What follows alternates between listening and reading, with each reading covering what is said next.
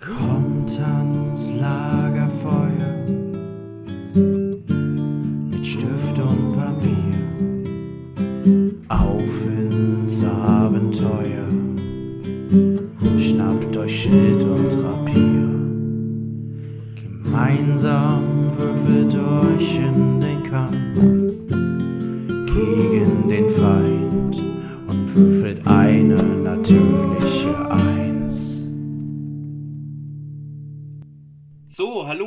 ist mal wieder der Atarius. Heute widmen wir uns dem wunderbaren Hobby des Pen and Paper Rollenspiels. Ich habe mir Gäste dazu geladen, die stellen sich am besten gleich selber vor. Und ich habe dazu Fragen vorbereitet, nämlich erstens, wie heißt ihr? Zweitens, was war heute in eurem Adventskalendertürchen drin? Und drittens, ähm, was habt ihr als letztes für ein Rollenspiel gespielt? Ich werfe den Ball zu meiner linken Seite hin. Lars, dein Part. Dann hast du ja die erste Frage schon beantwortet, wie ich heiße. Ich bin der Lars. Ähm, was in meinem Adventskalender-Türchen drin war, kann ich noch nicht sagen, weil das mache ich immer mittags zum Kaffee auf. Und was ich als letztes gespielt habe, das war Freitagabend oder Samstag, weiß ich gar nicht mehr, das war klassisch D&D. Okay, dann machen wir unter mir weiter. Jungs, Soll ich anfangen? Ja. ja, moin, ich bin Kenneth. Ähm, zu der Frage mit dem Adventskalender, also ich habe so einen klassischen Schoko-Weihnachtskalender, also da war so eine kleine Schokofigur drin und äh, das letzte, was ich gespielt habe, war tatsächlich ja auch D&D mit den Werten her hier. Ja, genau. Äh, ja, hi, ich bin der Justin. Kenneth und ich gehören beide zum Natürliche 1 Podcast-Team. Ähm, wir äh, reden so über alles Mögliche, was Pen and Paper angeht.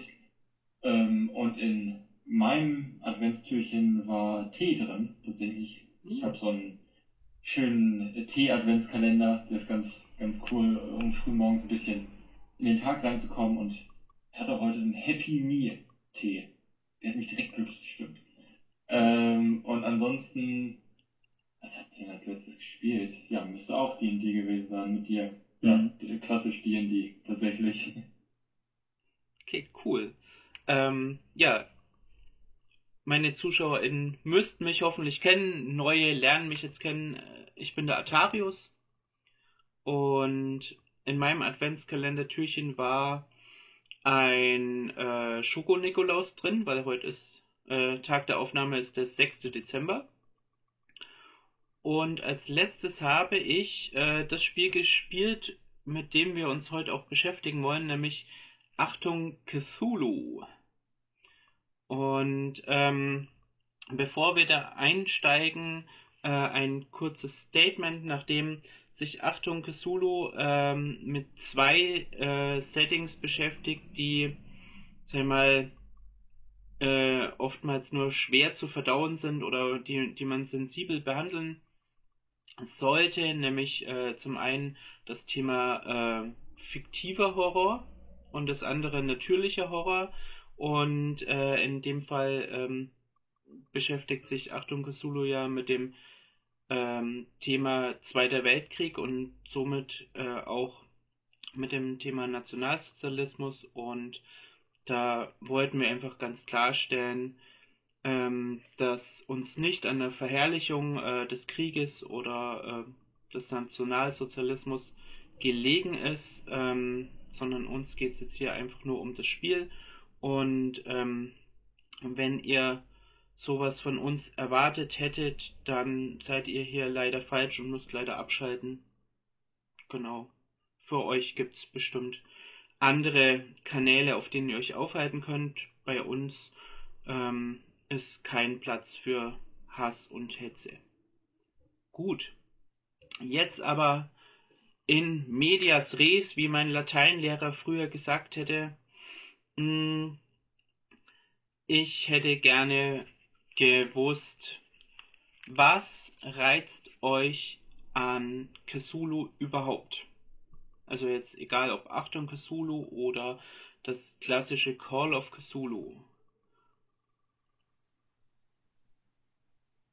Ich würde einfach mal anfangen äh, und würde sagen, für mich ist Cthulhu ganz viel irgendwie Kontakt mit so einer Art ähm, philosophischem Gedankenspiel für mich. So, es ist sehr viel so der, der Moment, die Begegnung mit dem Unbekannten. Und sich damit irgendwie auseinandersetzen, dass man an, an einen Punkt kommt, der irgendwie ähm, nicht mehr ganz erklär, erklärbar ist. Ähm, und dieses Unbekannte irgendwie zu, zu erfahren und zu erkunden. Das ist für mich erstmal Cthulhu so in seiner Quintessenz und das, was mich zumindest als äh, allererstes an Cthulhu irgendwie fasziniert hatte, dieser, dieser Kontakt mit dem Unbekannten und dieses Gefühl, dass du Dinge nicht mehr erklären kannst.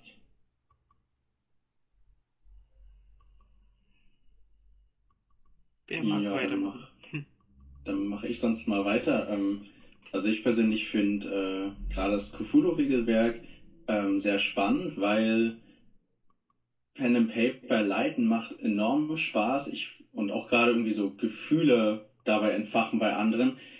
Dabei muss man sagen, ich finde tatsächlich so Grusel oder auch Schrecken ist tatsächlich eines der schwersten Gefühle, die man irgendwie bei jemandem entfachen kann. Und vielleicht ist es auch eine kleine masochistische Art oder so. Ich persönlich äh, finde es richtig spaßig, wenn ich meine SpielerInnen erschrecken darf. Das macht echt Spaß. Und das reizt mich am meisten daran. Lars, wie ist Ja, bei dir? Da kann ich mich bei den beiden Vorrednern anschließen. Einmal, Das würde ich zu 100% unterschreiben. Ein weiterer Aspekt, der bei mir noch dazu kommt, das ist ähm, der geschichtliche Hintergrund. Man hat, äh, man hat im Prinzip so eine fiktive Welt, die Lovecraft und seine Freunde, weil es war ja nicht er alleine, geschaffen haben, sondern man kann das auch schön mit der realen Geschichte verbinden. Ob das jetzt die klassischen 1920er sind, Jetztzeit oder auch da die Zeit des, des Zweiten Weltkrieges, aber ich habe auch schon sehr intensive Runden gespielt zur Zeit der Conquistadores in Südamerika, wenn man da so durch den Dschungel läuft und die mit diesen Maya und Menschenopfern, das hat natürlich was. Aber auch, wenn wenn man mich fragen würde, es gibt auch eine Runde, die hat jetzt, also es ist auch wieder sehr kriegsspezifisch, aber die spielte zum Zeit des Ersten Weltkrieges, da haben wir so, saßen wir so äh, die Spieler im Graben. Äh, da hatte ich einfach die ganze Szene Gänsehaut, weil man sich da so reinversetzen konnte, dieses Unheimliche und dann einfach das mitzuerleben. Ja, da äh, finde ich einen interessanten Aspekt. Also ähm, war mir, bevor du es gesagt hast, gar nicht so bewusst, aber äh, ich finde es tatsächlich auch spannend, da, dass in Cthulhu, egal in welcher Epoche es angesiedelt ist, äh, außer es sind jetzt irgendwelche Science-Fiction-Geschichten, das gibt es ja auch. Also beispielsweise gibt es ein, äh, eine Verknüpfung von Shadowrun und äh, Cthulhu. Äh, ist, glaube ich, so Fanfiction.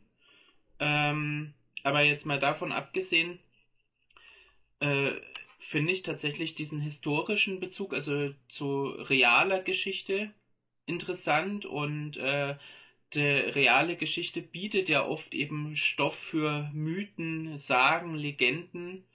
Ähm, und ich persönlich habe mich immer sehr für Geschichte interessiert und mir oft dann irgendwie selber ja, Zusammenhänge gesponnen, ja, wie, wie hat es, was weiß ich, der und der Ritter gemacht oder keine Ahnung, ja.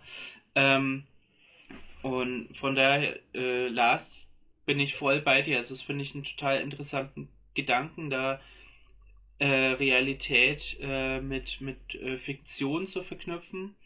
Und ich bin aber auch bei euch, ähm, Kenneth und Justin, was den äh, so den Reiz des Gruseln angeht. Also ich bin jetzt nicht unbedingt ein Fan von Splatter oder so so ganz offensichtlichem Horror, ja, äh, so hier Kettensägen, Massaker oder irgend sowas, ja.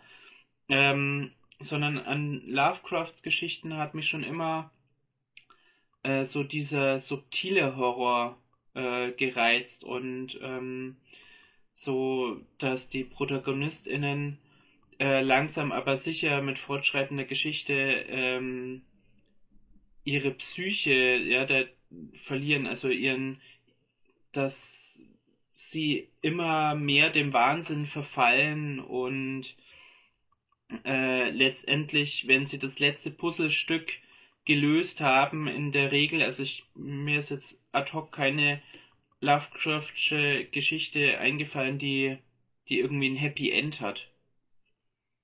Und äh, da, das ist dass dann letztendlich man man möchte, ja, das geht einem als Spieler ja dann auch so, man möchte irgendwie herausfinden, was ist da passiert und man gräbt sich da so rein und ähm, ja, so so Büchse der Pandora-Effekt hätte man besser sein gelassen, ja, hätte man lieber die Finger davon gelassen.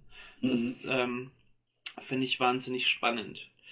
Ähm, genau. Ja, gerne. Ähm, ich, ich, kann, ich kann da einfach nur mit der, mit der mitgehen. So, ähm, ich bin überhaupt kein, kein Fan eigentlich von Horror. So, äh, gerade Splatter-Horrorfilme kann ich mir überhaupt nicht ansehen. Also ich bin, bin so jemand, äh, einmal im Jahr zu Halloween vielleicht ein Horrorfilm und dann war es das für mich, weil ich da irgendwie echt, ich, ich komme da nicht ganz so drauf klar. Äh, aber dieser Cthulhu-Mythos und das, was Lovecraft und seine Freunde da irgendwie äh, aufgebaut haben, ist für mich ähm, irgendwie noch mehr als Horror, weil es halt gewisse äh, Dinge in mir anstößt, die, die mich irgendwie zum, zum Denken anregen.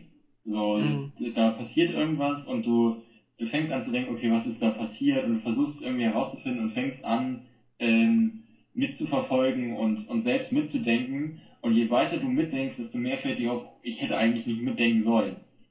So, ich hätte da eigentlich sagen können, äh, auf, beim ersten Anzeichen, okay, ich, ich gehe jetzt. Ist mir egal, möchte ich nicht wissen. Äh, aber dadurch, dass in mir irgendwie so, so eine natürliche Neugier die ganze Zeit drin ist, mhm. kann ich mein, kann mein Kopf nicht davon äh, lösen, doch drüber nachzudenken. So, den, den Punkt finde ich ganz mhm. cool. Also da kann ich voll mit dir mitgehen. Ja aber interessant, ähm, so im Rollenspiel selber gibt es viele Situationen dann ähm, für mich, wo ich mir denke, okay, im wahren Leben irgendwie hätte ich mich schon längst äh, unter der Bettdecke verkrochen und mich irgendwo eingeschlossen. Ähm, ähm, obwohl ich natürlich trotzdem neugierig gewesen wäre, ja. Äh, aber in der Spielsituation ist dann auch so, ja, du, du weißt ganz genau, dass es eine dumme Idee ist, jetzt da reinzugehen in diesen Raum und äh, das Licht anzuschalten. Ähm, aber irgendwie, du, du willst es jetzt doch, du, du willst die Info haben, du willst die Geschichte zum Ende bringen und äh, der, der, also mir geht so, dann, dann hat man auch äh, gleichzeitig Schweiß auf der Stirn und trotzdem so dieses Kribbeln irgendwie so, ja. Ähm, aber ist das nicht die menschliche Natur, dass man irgendwie alles rational erfassen will? Mhm. Auch wenn es ein, ein Grusel, dass man trotzdem herausfinden möchte. Das muss doch irgendwo eine logische Erklärung ja, geben. Ja. Ich glaube, das ist, das ist so die Situation, in denen die Investigatoren da rein stolpern. Also, also ja. kann, ich, kann ich nur zustimmen. Also so, ähm, dadurch, dass, äh, wie soll ich sagen, mein, mein alltägliches Leben ist, ist gerade von, von meinem Studium quasi erfüllt. Und das ist halt Geschichte und Philosophie. Beides Punkte, wo ich gerne irgendwie versuche, Dinge logisch in irgendeiner Form zu ergründen. Und dann kommt das daher, wo, wo so die eigentlich gezeigt wird, warte mal, willst du das wirklich? Mhm. Äh, aber ja, irgendwie muss da ja eine, eine Erklärung sein, die, die irgendwie sinnvoll ist. So, ich sitze ich sitz immer in diesem Zwiespalt und den finde ich super cool. Okay, so viel äh, zum Thema äh, Cthulhu-Mythos. Ähm, jetzt bei Achtung Cthulhu haben wir es eben auch mit diesem anderen Setting zu tun, mit dem Zweiten Weltkrieg. Ähm, wir haben es eingangs schon erwähnt, ähm, das ist äh, ein sehr schwer verdauliches Thema. Äh, nichtsdestotrotz aus meiner Sicht ein Thema, das total wichtig ist, dass, dass man sich damit beschäftigt und ähm, eben seine Lehren draus zieht. Ähm, aber wenn man jetzt da mal kurz davon weggeht, ähm, Lars, du hattest es vorhin auch erwähnt, mh, hm, so das Geschichte quasi erleben, ja, und sich zu führen. Also du, du hast jetzt hier zum Beispiel von einer Spielsituation aus dem Ersten Weltkrieg in dem Fall äh, gesprochen, ja, wo, wo ihr dann quasi so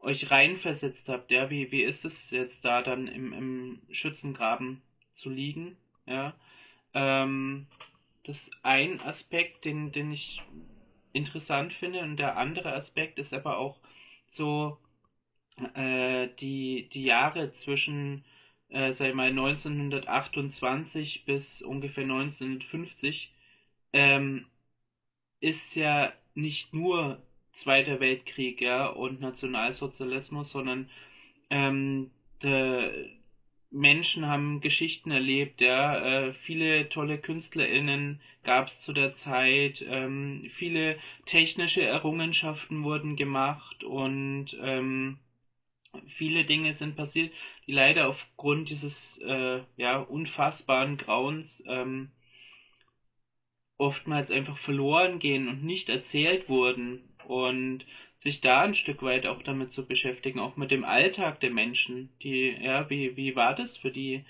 Das finde ich ein ganz spannendes Thema und das ist auch was, was mich jetzt speziell an dem Setting gereizt hat. Das ist richtig und ich habe, ähm, ich bin auch Supporter bei Uhrwerk und habe da auch ein eigenes Achtung Cthulhu Abenteuer geschrieben und bin da mal bewusst aus dem aus unserer europäischen Perspektive raus und auch mal in Richtung Asien Pazifik, weil das ist ja klar wir mit unserer Geschichte, äh, wir sind sehr geprägt von Europa und dem Fokus drauf, aber was da in in der Zeit in Asien abging, war auch ziemlich übel. Und das, das auch mhm. mal zu verstehen, wie sich dann auch die, die jetzige Welt entwickelt hat, ich denke, das ist auch ein wichtiger Punkt. Ja, nee, de definitiv. Nee, finde find ich auch gut, da dann eben in dem Setting auch mal quasi den Fokus von ähm, Europa wegzunehmen und, ja, weil das war ja. war ja auch ein wichtiger Punkt. Im Prinzip, die, damit hat sich auch die, die Kolonialreiche aufgelöst, mhm. in der Zeit, die du angesprochen hast. Das stimmt, ja. Der, der, ähm, das kriegt man sonst im Geschichtsunterricht, finde ich, gar nicht so mit, da, dass er quasi bis dato noch eben der Kolonialismus, oh Gott, meine Sprache, ähm, noch vorherrschte und da, dass das so mit einem Schlag war das weg, ja und irgendwie quasi eine, eine neue Zeitrechnung hat in vielen Ländern sozusagen begonnen. Und ja, finde ich auch. Er war auf dem Papier weg, aber in den Köpfen saß er immer noch drin. Ne, natürlich, ja. Und deswegen, ja, spa spannendes Thema. Ähm, jetzt wollte ich mal in die Runde fragen. Ihr habt alle äh, Achtung Cthulhu schon mal gespielt? Äh, gespielt, nicht nur gelitten. Justin Kenneth? Ich habe tatsächlich hier, das Grundregelwerk, äh, habe es auch äh, gelesen. Ähm, bin gespannt, es mal zu spielen, aber habe es tatsächlich noch nicht gespielt. Nee. Okay. Hm. Ich kann mich da tatsächlich auch bloß äh, anschließen. Also ich habe ich habe schon ein paar Folgen von verschiedenen äh, Leuten, die halt Pen Paper in Deutschland so spielen, geguckt. Ähm, aber sonst habe ich primär eher Cthulhu ja auch gelitten. aber das Savage Worlds schon sehr viel gespielt. Savage Worlds habe ich auch sehr viel gespielt, genau, ja. Weil, weil hier ja in dem Grundregelwerk Savage Worlds oder Cthulhu-Regeln beide drin sind. Ja. ja. Äh, deswegen Savage Worlds würde ich sagen, da, da kennt sich von, von uns aus unserer Gruppe am meisten mit aus halt ein schönes Regelwerk, ne? Ja. ja. Also auf, äh, auf den Unterschied zwischen den äh, Savage Worlds Regeln und den äh, Cthulhu Regeln würde ich äh, tatsächlich auch gerne eingehen. Ähm, vorab möchte ich nochmal aufs äh, quasi auf Storytelling ähm, mein Vorschlag wäre jetzt, nachdem Lars und ich schon gespielt haben, vielleicht einfach mal so da, dass wir zweimal kurz unsere Erfahrung mit der Story erzählen, wie sich das angefühlt hat. Oder so, so eine Beispielszene. Und äh, Justin und Kenneth, ähm, vielleicht könntet ihr irgendwie so anhand dessen auch irgendwie sagen, okay, äh, was, was für ein äh, spezielles Setting in dem Rahmen würde euch denn interessieren? Wo hättet ihr Lust äh, zu spielen? Ja, wo, wo juckt es euch in den Fingern oder we welche, welche Charaktere würdet ihr spielen wollen? Ja? Ähm, Lars, magst du anfangen oder soll ich? Ich kann gerne anfangen. Also ich habe ähm, schon also ausschließlich nach den Cthulhu-Regeln gespielt, weil Savage Worlds an mir vorbeigeht oder ging, je nachdem, aus welcher Perspektive man das sieht. Ähm, ich habe zum einen schon die klassischen Ermittlungsabenteuer geleitet, wie man sie aus, aus Cthulhu kennt. Da, da passt das Setting auch sehr gut. Es ist, ähm, ob es jetzt so Spionage ist, irgendwas passiert in irgendeiner Stadt und die Investigatoren müssen draufkommen, was da dahinter steckt. Da, ich denke, auf die Regeln gehen wir später ein, oder? Mhm. Und zum anderen leite ich auch gerade die Atlantis-Kampagne von Achtung Cthulhu. Ähm, soll auch irgendwann, wenn ich mich aufraffe, als Podcast kommen. Also ein Teil des, der Folgen ist schon geschnitten, aber das ist nicht mein, sagen wir, mein, mein Lieblingsmetier die Sachen zu schneiden. Und da ist es tatsächlich eine weltumspannende Kampagne und das ist dann sehr vom Ansatz sehr palpig. Mhm. Also das, ist, das kann man sich eher vorstellen, so ein bisschen in die Richtung Indiana Jones. Cool. Sehr geil. Ja. Habe ich jetzt nichts gegen, gegen Indiana Jones. Nein. Ähm, Sonst hätte ich dich jetzt auch instant. Zurück, aber da eignen sich leider die Cthulhu-Regeln nicht unbedingt dafür. Ah, ja. Ähm, ja, bei mir war es so, ähm, habe ich glaube eingangs schon mal erwähnt, ähm, Call of Cthulhu habe ich äh, schon öfter mal gespielt, aber jetzt Achtung Cthulhu hatte ich erst einmal gespielt, beziehungsweise äh, ihr habt es immer gelitten genannt, ja. Äh, ich glaube, grammatikalisch richtig wäre leiten, äh, geleitet, ja. Wie auch immer. Ähm, und das war äh, mit sehr, sehr guten Freunden. Grüße gehen raus übrigens an der Stelle. Ihr wisst, wer gemeint ist. Ähm, ein habe ich einen selbstgeschriebenen One-Shot gespielt, ähm, weil es für mich wichtig war, mich erstmal selbst mit der Thematik zu beschäftigen und auch für mich selber zu gucken, okay, ja, Thema Zweiter Weltkrieg, ähm, in welchem Setting könnte ich mir denn vorstellen, wo hätte ich denn als Spieler Lust zu spielen? Und dann bin ich recht schnell zu dem Punkt gekommen, ähm, Kommandos und ähm, ja, äh, äh, die, die Zeit der Resistance. Ähm, und äh, weiß nicht, wer noch die alten Computerspiele eben Kommandos hinter feindlichen Linien äh, kennt oder äh, das erste Medal of Honor, ähm, wo du ja auch einen Kommandosoldat gespielt hast und dann eben hinter feindlichen Linien agiert hast. Das war was, was ich schon immer interessant und äh, spannend fand. Und dementsprechend habe ich den One-Shot gestaltet.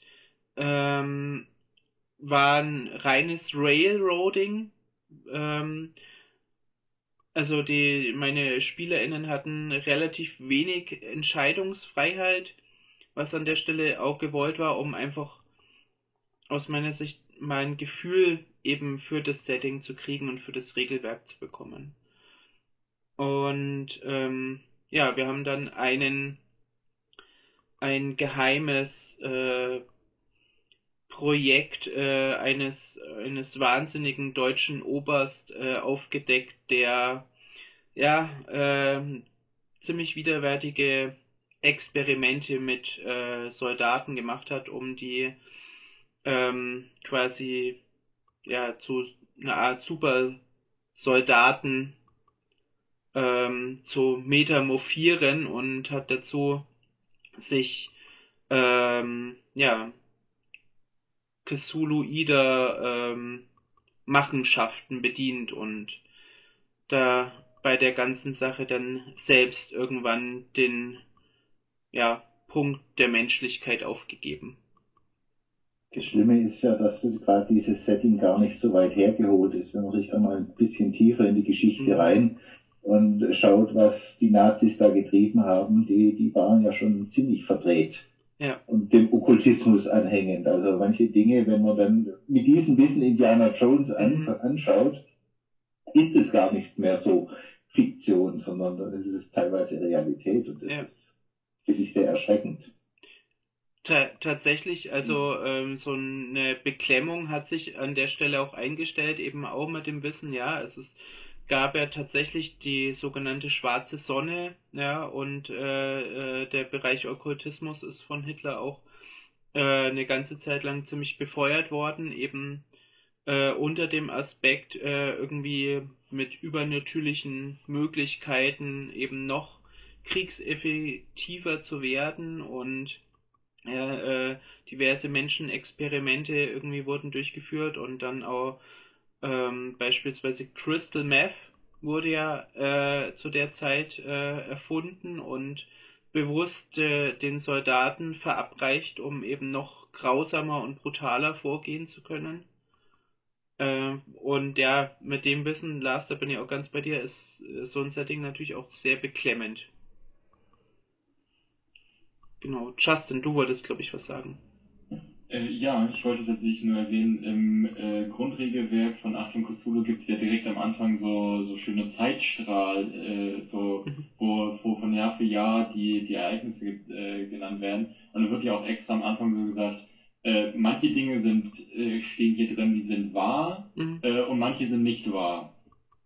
Und äh, ich, dadurch, dass ich mich ein bisschen so mit dem Thema auskenne, äh, und halt auch äh, ein bisschen weiß, wie die Nazis zu Okkultismus standen, äh, lese das durch und saß in manchen Momenten so da und war so, ist das jetzt wahr oder haben die sich das jetzt ausgedacht? Mhm.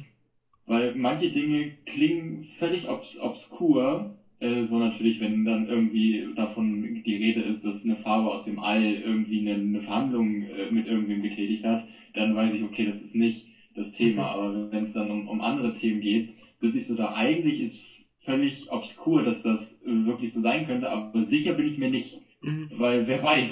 Mhm. So, ja. Ja, und äh, Justin Kenneth, was wären dann, wenn ihr Achtung Cthulhu spielen werdet, äh, worauf hättet ihr Bock? Was wären Geschichten, die bei euch erzählt werden würden? Willst du sonst kurz mal anfangen? Ich muss nicht kurz mal die Jalousie runter machen, das blendet ja, du, du siehst heute wieder blendend aus. Ja, wie ein Engel. ich glaube, wir haben hinter der Kamera die Himmelspforte. ähm, ja. Ähm, ich weiß nicht, hört man das im Hintergrund? Nee, passt, glaube ich. Okay, dann würde ich kurz, äh, würde ich kurz erzählen. Ähm, ich persönlich fände tatsächlich, äh, dadurch, dass äh, du, Lars, Indiana Jones angesprochen hast. Äh, ich fände äh, tatsächlich super spannend, äh, in die Richtung zu gehen, ähm, in, in, die Richtung von äh, irgendwie Spionage, Infiltration von solchen Projekten. Also ähm, sich irgendwie damit auseinanderzusetzen, wie die äh, Nationalsozialisten ähm, auf der Suche nach solchen Artefakten oder äh, Dingen waren. Und so ein bisschen zu erforschen, wie verdreht das Verständnis äh, von den Nationalsozialisten, was gewisse Dinge aus der Vergangenheit angeht, äh, aussah. So, ich, ich äh, beschäftige mich in meinem Studium halt sehr viel mit der Antike und äh, mit, mit dem antiken Mittelmeerraum. Und äh, da gibt's ja gerade was, man wirft nur den Begriff German rein äh, oder Germania. Ähm, und dann weiß, wissen die meisten sofort, wie die Nationalsozialisten irgendwie zu dem Thema standen, was halt gewisse Dinge völlig verdreht hat zu dem, was wir halt heute über die Zeit wissen. Und das irgendwie zu erforschen, finde ich super spannend, weil es halt so ein bisschen äh, auch aufzeigt, wie, wie gut es Menschen schaffen können, äh, die Realität an ihr Weltbild anzupassen. Mhm. So, das fände ich persönlich sehr spannend. Hm, also ich neige ja meist dazu, auch wenn ich weiß, dass gerade Cthulhu Richtung geschichtlich sehr ähm, eingreift, sage ich jetzt mal, in so eine alternative Geschichte, neige ich oft schon dazu, dann eher von dieser Hauptgeschichte wegzublicken und vielleicht auch von einer kleineren Gruppe, sei es jetzt eine Gruppe Schauspieler oder sonst was, äh, in einem, sag ich mal, nicht so groß gesehen, sondern kleineren Setting irgendwas ähm, Spezifisches zu machen. Ähm, ich bin ehrlich, äh, ich müsste jetzt echt noch drüber nachdenken. Mir fiel jetzt nicht sofort was ein. Ich könnte mir gut vorstellen, äh, dass man einfach eine klassische Geschichte mit einem Kult in der Stadt oder sonst was einbringt. Aber ich müsste wahrscheinlich, ich brauche sehr lange, weil wenn es gerade beim Ausdenken von Geschichten gibt, brauche ich recht lange. Deswegen, ja, ja. So von dem, was wir bis jetzt gespielt haben, äh, wo du geleitet hast, war, wirkt das für mich öfter so, dass du so abgeschlossene Räume dir genommen hast. So einen Zug, wie mhm. in unserem Actual Play oder einen, ja. ein Haus oder ein einzelnes Dorf, aus dem man gerade zu dem Zeitpunkt nicht weg kann. Genau, also wie so ein klassisches Mörderhaus-Szenario oder so. Also da, das finde ich eigentlich ganz gut. Es mag vielleicht auch daran liegen, dass ich im Vergleich zum Beispiel zu Justin eher wenig, also ich habe bisher ein paar Mal geleitet, aber noch nicht so häufig, dass ich mich in manchen Aspekten, gerade bei einer sehr freien Welt oder so sicher fühlen würde. Deswegen versuche ich das immer sehr erstmal einzuschließen in einem sicheren Raum, den ich kontrollieren kann. Wir wissen aber alle, dass man das letztlich nie wirklich kontrollieren kann, weil dann jemand anfängt, eine Wand anzutanzen oder sonst was. Ja. Okay. Ähm, gut, dann würde ich, ähm, nachdem sich das vorhin schon Bahn brechen wollte, das Thema äh, zu den Regeln kommen. Und da vorab, also ich habe Achtung Cthulhu mit dem Savage Worlds Regelwerk äh, gespielt. Ich habe mich hier der, der alten, der Explorers Edition bedient. Ähm, was damit zusammenhängt, dass ich mit Freunden, äh, wo auch ein Teil davon jetzt in der Achtung Cthulhu Gruppe war, ähm, dass wir viel DSA mit Savage Worlds Regeln gespielt haben und uns da dann eben entsprechend schon relativ sicher gefühlt haben, was die Regeln anging und gesagt haben, okay, dann müssen jetzt nicht alle auch noch die Cthulhu-Regeln sich aneignen. Das war so der entscheidende Punkt.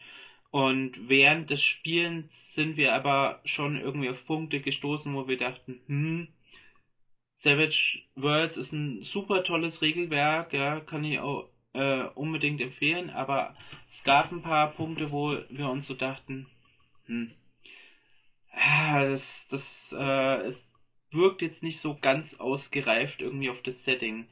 Ähm, Lars, du hast vorhin äh, in unserem Vorgespräch quasi genau das Gegenteil berichtet. Du hast mit Cthulhu-Regeln gespielt. Ähm, genau. Deswegen würde ich mit dir gern anfangen und dann äh, würde ich, be bevor ich noch was dazu sage, zu euch Jungs nochmal kommen, weil äh, ihr habt äh, bisher äh, eben Cthulhu mit Cthulhu-Regeln gespielt. Und gleichzeitig habe ich vorhin äh, gehört, der Kenneth wäre Experte in, in puncto Savage Worlds Regeln. Das, das wäre äh, vielleicht ganz interessant da irgendwie. Genau, aber Lars, fang du an bitte. Genau, also ähm, in unserem Vorgespräch hattest du ja erwähnt, dass du gesagt hast, also Savage World so mit diesem Horror und dem, der geistigen Stabilität, die sich ja bei Cthulhu mehr oder minder kontinuierlich abbaut, ähm, hättest du da deine Probleme gehabt. Da sind natürlich die Cthulhu-Regeln sehr gut wo ich meine Probleme habe und da will ich auch, ich habe ein eigenes Abenteuer geschrieben, das war auch so Kommando, Kommando auf Einsatz in einer, auf einer Pazifikinsel. Ähm, wo es dann schwierig wird mit den Cthulhu-Regeln ist, wenn es so, so actionorientiert und so ein bisschen palpig wird, wenn es Schießereien gibt mit, mit anderen Soldaten und vor allem mit automatischen Waffen. Das sind die Cthulhu-Regeln einfach sperrig.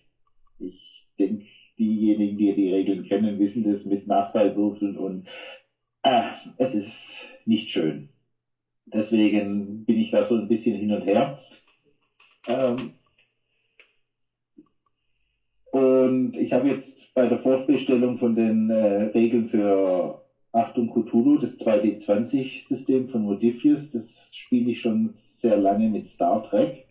Und da erhoffe ich mir, dass man im Prinzip beides zusammenziehen kann. Also wirklich auch dieses ähm, Thema mit geistigem Verfall, der ja sehr wichtig ist, aber auch dieses Palpige, dass man wirklich mal eine Schießerei, weil gerade wenn man in solche Kommando einsetzen oder auch unterwegs ist es natürlich bei, bei Achtung Cthulhu, die Investigatoren, ob es jetzt Spione sind oder einfache Personen, die da hineingezogen werden, sie haben zum einen mal den Mythos gegen sich und irgendwelche Verrückten, die den sich untertan machen wollen oder zumindest versuchen.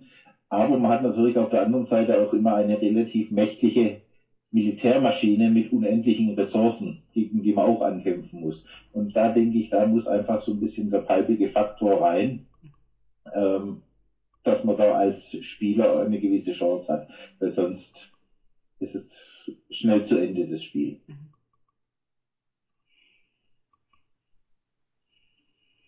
Jungs, wie seht ihr das? Äh, ich würde äh, zu Call of Cthulhu, also dem, dem klassischen Cthulhu-Regelwerk, kann ich mich dir nur anschließen, Lars. Also äh, von den Erfahrungen, die ich bis jetzt gemacht habe, sobald eine Schießerei äh, länger als, äh, keine Ahnung, zwei Schutzwechsel oder drei Schutzwechsel, Schutzwechsel geht, bist du, bist du schon so da und denkst dir, boah, puh, äh, dynamisch wirkt das jetzt nicht. Ähm, einfach weil ich auch das Gefühl habe, dass das Regelwerk ist zumindest darauf jetzt auch klassischerweise nicht ausgelegt, dass du dort wirklich äh, lange Schussgefechte oder Kampfgeschehen äh, hast, sondern es ist eher so ein Regelwerk, so entweder gewinnst du in der ersten oder zweiten Runde oder du verlierst in der ersten oder zweiten Runde. Und danach ist alles schon so, okay, danach zieht sich schon hin. So, das würde ich zumindest zu dem Cthulhu-Ding sagen. Ich, ich würde auch sagen, gerade beim Cthulhu-Regelwerk ist es ja gerade darauf ausgelegt, dass es ja dass die Investigatoren jetzt nicht die großen Superhelden sind, sage ich jetzt mal, ähm, sondern also ich, ich äh, kann das aus dem Call of Cthulhu, also nicht aus Achtung Cthulhu, sondern Call of Cthulhu reden und da ist es ja meist so, dass man gerade eher nicht die super starken Soldaten spielt, sondern sei es jetzt der selbstständige Detektiv oder sonst was, der vielleicht mit einer Pistole umgehen kann, aber nicht lange Gefechte auskämpfen kann. Ähm, dagegen könnte man ja sagen, Savage Worlds ist ja gerade darauf ausgelegt, dass es sehr dynamisch ist. Ne? Also es ist ja auch im Vergleich zu Cthulhu vielleicht in manchen Punkten auch simpler. Ähm, genau, und ich, ich glaube, man könnte halt gerade bei Achtung Cthulhu halt schauen, in welche Richtung die Geschichte einfach geht. Und dann je nachdem sagen, ich nehme lieber diese simplere, aber actiongeladenere äh, Regelsituation oder halt diese, ich habe nicht viel, was ich äh, machen kann, um mich zu wehren. Und deswegen äh, ja, baue ich die Geschichte eher in die Richtung auf. Ja, so könnte ich es mir vorstellen, ja. Also bei, bei uns war es eben so, ähm, die zwei Hauptpunkte, die mir aufgefallen sind, äh, waren eben die, das Thema mit der geistigen Stabilität ähm, die im Savage Worlds Regelwerk, klar, du, du, also du hast ja im Endeffekt drei Wundpunkte, ja, und wenn du die, die vierte Wunde kriegst, bist du, äh, bist du außer Gefecht und im, im Zweifelsfalle tot. Ähm, und dann gibt's noch die, die Fatigue-Punkte, äh, das sind zwei, und wenn du einen dritten kriegst, dann bist du auch außer Gefecht und im Zweifelsfalle tot. Und ähnlich verhält sich das ja auch mit der geistigen Stabilität, also so hab's ich zumindestens verstanden beim, beim Durchlesen. Und da ist halt so, ähm, beim klassischen Cthulhu hast du halt, äh, sag ich mal, so, so ein Balken, ja, äh, von geistiger Stabilität, der halt von Abenteuer zu Abenteuer, von Szene zu Szene immer weiter runter rattert, ja, und du als Spielerin dann auch schon irgendwie so mitfieberst, so, oh Gott, oh Gott, ja, ein bisschen geht noch, ein bisschen geht noch, ja, so, und ich finde, diese dieser Effekt, der geht beim Savage Worlds Regelwerk meiner Meinung nach äh, verloren. weil ich, also da müsste man, wenn, dann vielleicht eine eigene Leiste einbauen, ja, da, ähm, wo man sagt, okay, du hast zehn Punkte und wenn weg, dann weg. Mhm. Ähm, was aber halt im klassischen Savage, Savage Worlds Regelwerk nicht vorgesehen wäre. Also das müsste man quasi über Hausregeln machen. Ähm, genau, also der Punkt ging mir verloren. Und was Da hätte ich was ja, zum Einhaken. ja gerne. Ähm, es gibt es gibt von Savage Worlds gibt's ja verschiedene Setting-Bände und Mhm. so. Ähm, und da gibt's unter anderem auch von den Herausgebern von Savage Worlds gibt's ein Horror-Kompendium. Ah, und okay. Soweit ich weiß, gibt's dort ein Mhm. Stabilitätspunktensystem, was man gut einbringen kann in das Ganze. Ähm, aber wiederum, wie du es jetzt auch schon gesagt hast, ich finde gerade bei Savage Worlds ist es ja relativ frei, das System. Dadurch kann ich mir auch vorstellen, dass man sehr gut da wirklich so Homebrewing einfach so ein System auch einfach einmischen kann Mhm. in die ganze Geschichte. Weil, Ja. also mir ging es jetzt dann als Spielleitung eben so, da, dass ich natürlich schon verschiedene Szenen eingebaut habe, wo, wo ich eben drauf gebaut hatte, da, dass die SpielerInnen äh, failen beim Würfeln und dann ähm, da dann eben geistige Stabilität verlieren und, und somit panischer werden. Ein paar ähm, SpielerInnen haben es von sich aus dann gemacht, weil sie gesagt haben, dann im Nachhinein gesagt haben, naja, sie fanden jetzt die Situation, sie haben zwar den Wurf geschafft, aber sie fanden die Situation irgendwie so, da, ja, dass sie gesagt haben, es macht jetzt keinen Sinn, den Wurf zu schaffen. Ja. Ähm, was, was ich ganz cool fand. Äh, aber auch da zum Beispiel Savage, Savage Worlds, ähm, hast du einfach mehr Chancen, einen Wurf zu schaffen, dadurch, dadurch dass du ja den, den äh, Wild Die hast, also den zusätzlichen Würfel, äh, und die Möglichkeit, dass ähm, das sogenannte Acen, also da, dass wenn du die höchste Zahl auf dem Würfel würfelst, dass du den dann nochmal werfen darfst und das dazu addierst. Und ähm, dadurch hast du prinzipiell natürlich eine größere Chance, so einen Wurf zu bestehen. Und durch den Einsatz der Bennies, also wo du einen Wurf sozusagen äh, wiederholen kannst, ohne der, der, dass es eine negative Konsequenz für dich hat. Du hast halt einen Benny weniger, aber die kriegst du auch jeder, äh, wenn du gutes Rollenspiel machst, recht schnell wieder. Ähm, und dadurch war es dann paar, in ein paar Situationen eben so, dass die me- meine Spielerschaft äh, den Wurf geschafft hatte und ich habe mich so richtig geärgert, so, ja, wie? Das, das kann jetzt nicht sein. Ihr habt ihr ist sowas krasses erlebt, ja. Also es müsst ihr euch eigentlich das Hirn wegfetzen und ähm, ihr steht da und so, tja, okay, gehen wir weiter, so, ja. Ähm, wie gesagt, die, ein paar meiner SpielerInnen haben dann dementsprechend reagiert und der eine hat dann zum Beispiel erzählt so, oh, ich werf mich auf den Boden und heule wie ein Baby in Embryo Embryonalstellung, ja. Ähm, das fand ich ganz cool, aber ist halt mit dem Regelwerk schwierig. Und mir hat dann eben halt auch so dieser Punkt gefehlt, ja, okay, da dann eben geistige Gesundheit verlieren zu können. Ähm, und gerade wenn man dann eine längere Kampagne spielt, stelle ich mir das schwierig vor.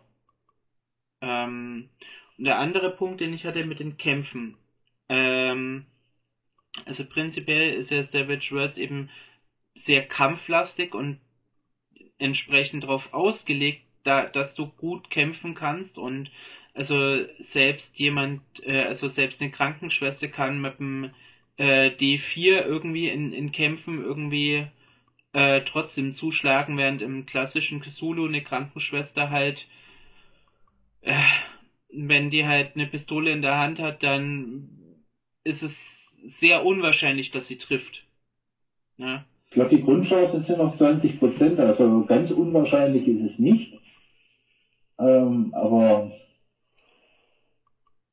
Ja. es ist schwierig. Ja, und entsprechend war es dann auch so, okay, äh, also wir hatten ja jetzt in dem Fall ein Kommando-Abenteuer, wobei nicht alle Charaktere äh, wirklich klassische Soldaten waren, sondern dann quasi über den militärischen Geheimdienst rekrutiert worden sind, speziell für diese Aufgabe.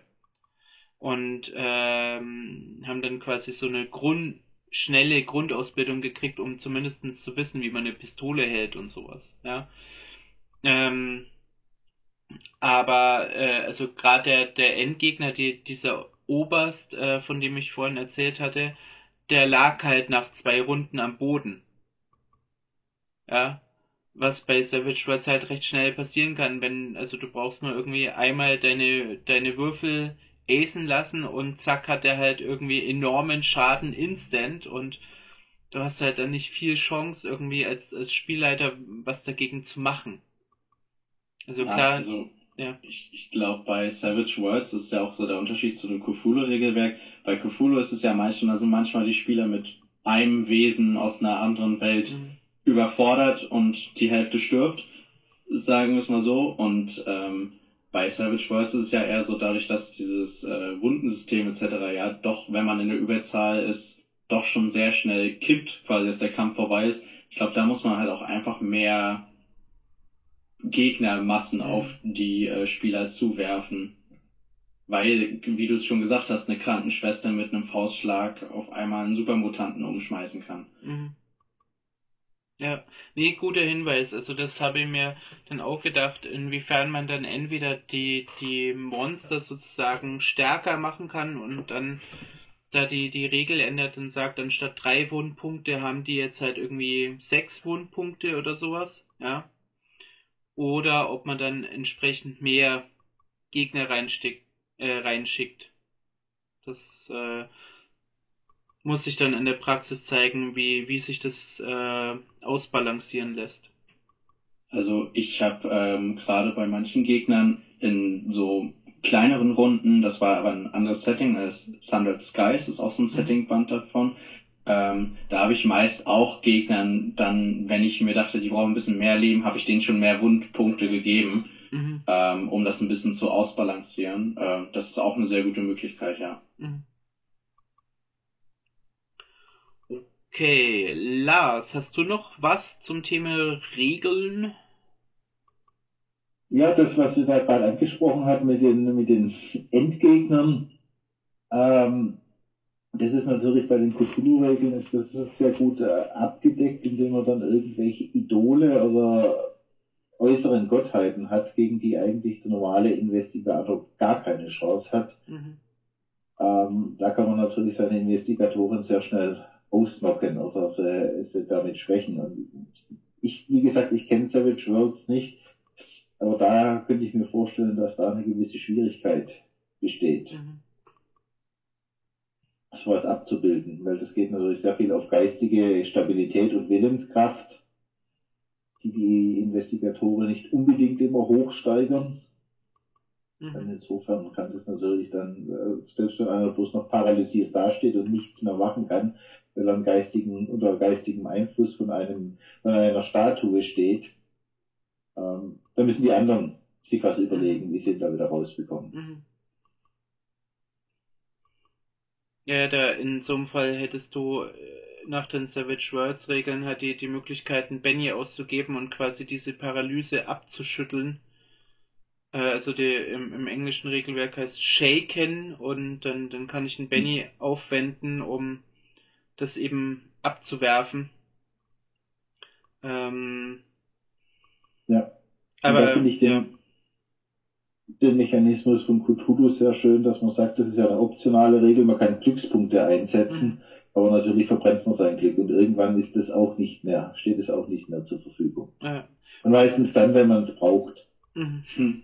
Wenn man die Handgranate fallen lässt und dann gucken, ob sie in die richtige Richtung fällt oder nicht. Ja. Ja. Äh, wobei, äh, also da, da zur Erklärung, also bei Savage Worlds ähm, ist es ja in der Regel so, dass du drei Bennys hast zu Startbeginn und wenn die weg sind, sind sie erstmal weg. Du hast aber grundsätzlich die Möglichkeit eben durch äh, gute äh, Rollenspielaktionen oder dadurch, dass, dass du deine Charakterschwächen vor allen Dingen ausspielst, äh, von der Spielleitung auch wieder Bennys äh, zu bekommen. Mhm. Genau. Wobei da jetzt, gerade wo ich so drüber spreche, am überlegen bin, ob man dann im Falle von Cthulhu irgendwie sagt, okay, nee, äh, du hast keine Chance, die Bennys zu regenerieren, sondern wenn sie weg sind, sind sie weg. Und sie quasi auch wertvoller zu machen. Oder vielleicht auch weniger zu geben, ne? Also Hm. Es ist ja schon so eine Sache, ne? Also wenn man auf einmal, da ist ein übernatürliches Wesen, was dich in eine Schockstarre bringt und dann sagst du, ja, dann benutze ich jetzt einen Benny. Das Mhm. kann vielleicht auch in manchen Situationen schon das Rollenspiel auch vielleicht kaputt Mhm. machen, ne? Mhm. Ja, oder, oder das einfach das Ausgeben eines Bennys mit einem Preis versehen und sagen, du kannst es, um Mhm. dich dem Einfluss zu entziehen, aber dafür musst du auf das, das verzichten. Mhm. Dass du deine Waffe liegen lässt, weil du dich kopflos fließt oder irgendwas. Dass, man das, dass es einfach eine Ressource ist, wo die Spieler überlegen müssen, ähm, ist es mir das jetzt wert, den Benny auszugeben, Mhm. oder ist es mir das nicht wert? Ja, nee, guter Gedanke, den nehme ich auf jeden Fall mit für die nächste Session.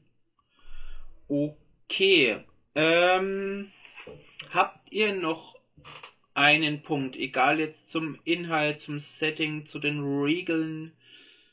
Gibt's noch was, über das ihr sprechen möchtet?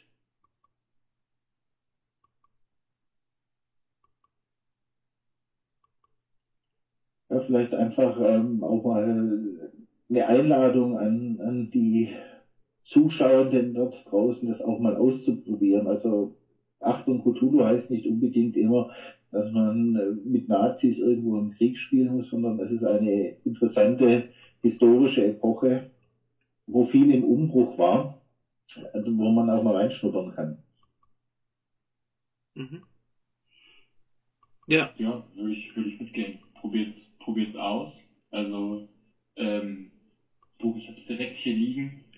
Das Grundregelbuch, was, was hier steht, äh, hat auch äh, abseits von den Regeln äh, interessante Punkte, äh, in die man sich gerne mal reinlesen kann und da kann ich mich nur anschließen.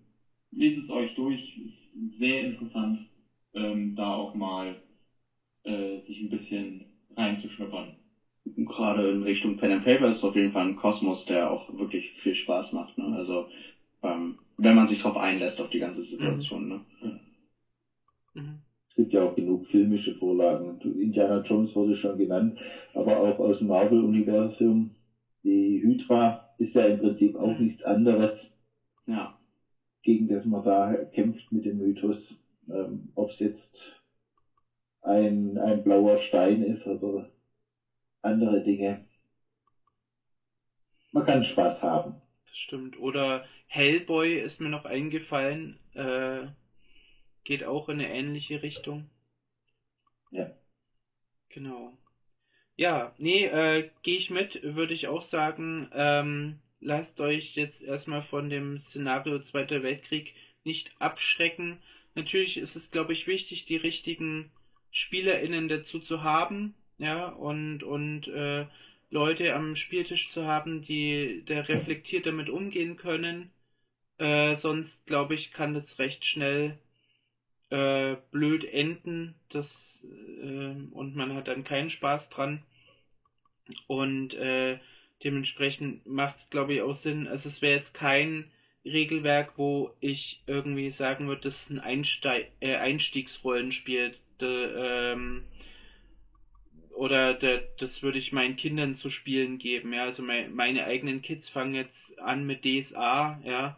Ähm, aber ich glaube, das Setting ist schon was, da sollten erwachsene SpielerInnen irgendwie sich damit beschäftigen, die darüber Das ist für Cthulhu sowieso grundsätzlich. Es ist ein Horrorrollenspiel, es, es spielt die Ängste von Mitspielenden an, ähm, aber auch das Setting 1920er ist nicht ohne Stolperfallen. Ja. Das heißt, ähm, äh, die Ras der Rassenhass, die Trennung, Mhm. ähm, wo ja leider Lovecraft auch maßgeblich Ja, mitbeteiligt war. Mhm. Ähm, es ist ein schwieriges Thema, aber mit ein bisschen Feingefühl kann man trotzdem. Ich denke auch, genau. Also wenn, wenn man sich darauf einlassen kann, äh, dann glaube ich, kann man da gut Spaß damit haben und vielleicht sogar was über Geschichte lernen. Ähm, und Genau, dann würde ich auch quasi zum Abschluss kommen und nur noch mal eine Frage zum, nee, zwei Fragen zum Abschluss. Das eine wäre, was erhofft ihr euch, dass äh, morgen in eurem Adventskalender drin ist? Und die zweite Frage, ähm, welchen Charakter, Charakterin würdet ihr gerne in Achtung Cthulhu spielen? Feuerfrei.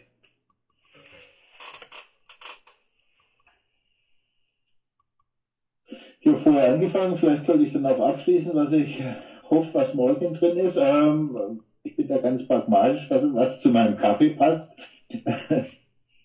Irgendwas Leckeres, aber da bin ich überzeugt davon, dass meine Frau eine gute Arbeit geleistet hat. Und welchen Charakter ich in Acht und Cthulhu spielen wollte. Gut, ich habe einen ikonischen Charakter, wer den Podcast von Michael Jägers verfolgt. Es gibt den Fritz Stöckle den könnte ich mir vorstellen. Der müsste, der könnte in dem Alter sein, dass er da auch noch dort durch die Gegend stolpert und sich dem Mythos mit seinem schwäbischen Geschick entgegenstellt. Okay, mhm. ja. Also ich äh, hoffe natürlich, dass ein gleich leckeres Schokoladenstück wie heute in meinem Weihnachtskalender drin ist. ähm, wäre überrascht, wenn nicht. Ähm, ansonsten, ja, wen würde ich gerne spielen? Also, ich mag sehr gerne mir was auszudenken, also nicht wirklich so reale Charaktere mache ich meist nicht.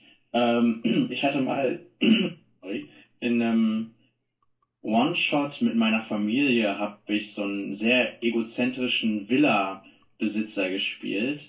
Ähm, Hubertus C. Franklin oder so hieß er. Auf jeden Fall, der hat richtig Spaß gemacht, weil es macht einfach Spaß, so einen absoluten Snob zu spielen. Und das äh, könnte ich mir, das war in den 20ern hat das gespielt, aber ich könnte mir vorstellen, dass das in dem Setting würde wahrscheinlich auch noch existieren. Ähm, könnte ich mir gut vorstellen, den da weiter zu spielen, ja. Ah, ähm, also ich hoffe äh, morgen wieder auf den guten Tee solange es nicht irgendwie hardcore grüner Tee ist, ist alles gut. Ähm, und ansonsten, was für einen Charakter könnte ich mir vorstellen? Ich glaube, so spontan hätte ich richtig Lust in, in so einem äh, Setting irgendwie einen, weiß ich nicht, äh, einen Wissenschaftler oder einen Historiker zu spielen, der sich die ganze Zeit äh, ähm, bei den Geschehnissen, die um ihn herum passieren, immer weiter auf seine Bücher versucht zu verlassen, weil die haben ja die Wahrheit drin, aber immer so steht das aber hier nicht drin. So, irgendwie sowas in die Richtung ich, glaube ich, Ja. Okay. Ähm, ich hoffe, man hört nicht im Hintergrund, dass mein Telefon klingelt. Ähm, jetzt geht auch noch der Anrufbeantworter dran. Läuft bei mir. Hört man das? Nee. Nee. nee dann, dann ist gut. Okay.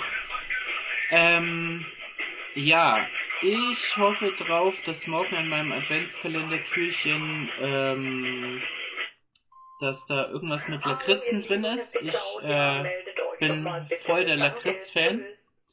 Ähm, Und äh, ja, was würde ich gerne spielen? Ich habe euch die Frage gestellt und habe ehrlich gesagt gar nicht selber drüber nachgedacht. Also die, äh, den, den Wissenschaftler irgendwie zu spielen, also was du genannt hast, Justin, finde ich spannend. Ähm, auch so ein Snob-Charakter zu spielen, finde ich auch total spannend. Ähm, ich glaube, ich wäre auch eher so bei, bei so einem Snob äh, in Richtung für vielleicht irgendwie mh, hm, ein Charakter, der vielleicht gern bei der Armee gewesen wäre, aber was für sich aufgrund eines äh, körperlichen Gebrechens, ja, was für sich hat ein zu kurzes Bein oder, oder sowas, ja, ähm, äh, nicht äh, de, zur Armee gekommen ist und jetzt eben quasi über so ein, so ein Sonderkommando oder eben halt über ähm, ja, weiß ich nicht, so, so, so ein äh, Herrenclub oder so, ja, da sich selbst auf die auf die Suche zu machen und da mitmischen zu wollen und ähm, äh, ja natürlich überall quasi den Aristokrat irgendwie raushängen lässt und äh, alles natürlich besser weiß als die anderen. Genau, also da, das fände ich. Ich glaube, da hätte ich Spaß dran, ja. Okay. Lass die Sonne auf. Sehr schön. Okay, das ist doch, ähm, wenn die, wenn die Sonne aufgeht, das ist doch ein, ein guter Schlusspunkt. Ähm, ich bedanke mich äh, bei euch drei, dass ihr euch die Zeit genommen habt und ähm, hier zu Gast wart. Und für die Einladung. ja. Ja. Thank you for having me, sagt der Amerikaner. genau, und in diesem Sinne, ähm, an euch da draußen auf vielen lieben Dank wieder fürs Zuschauen. Ähm, teilt das Video, lasst Abos da und Likes und so weiter, ihr kennt das.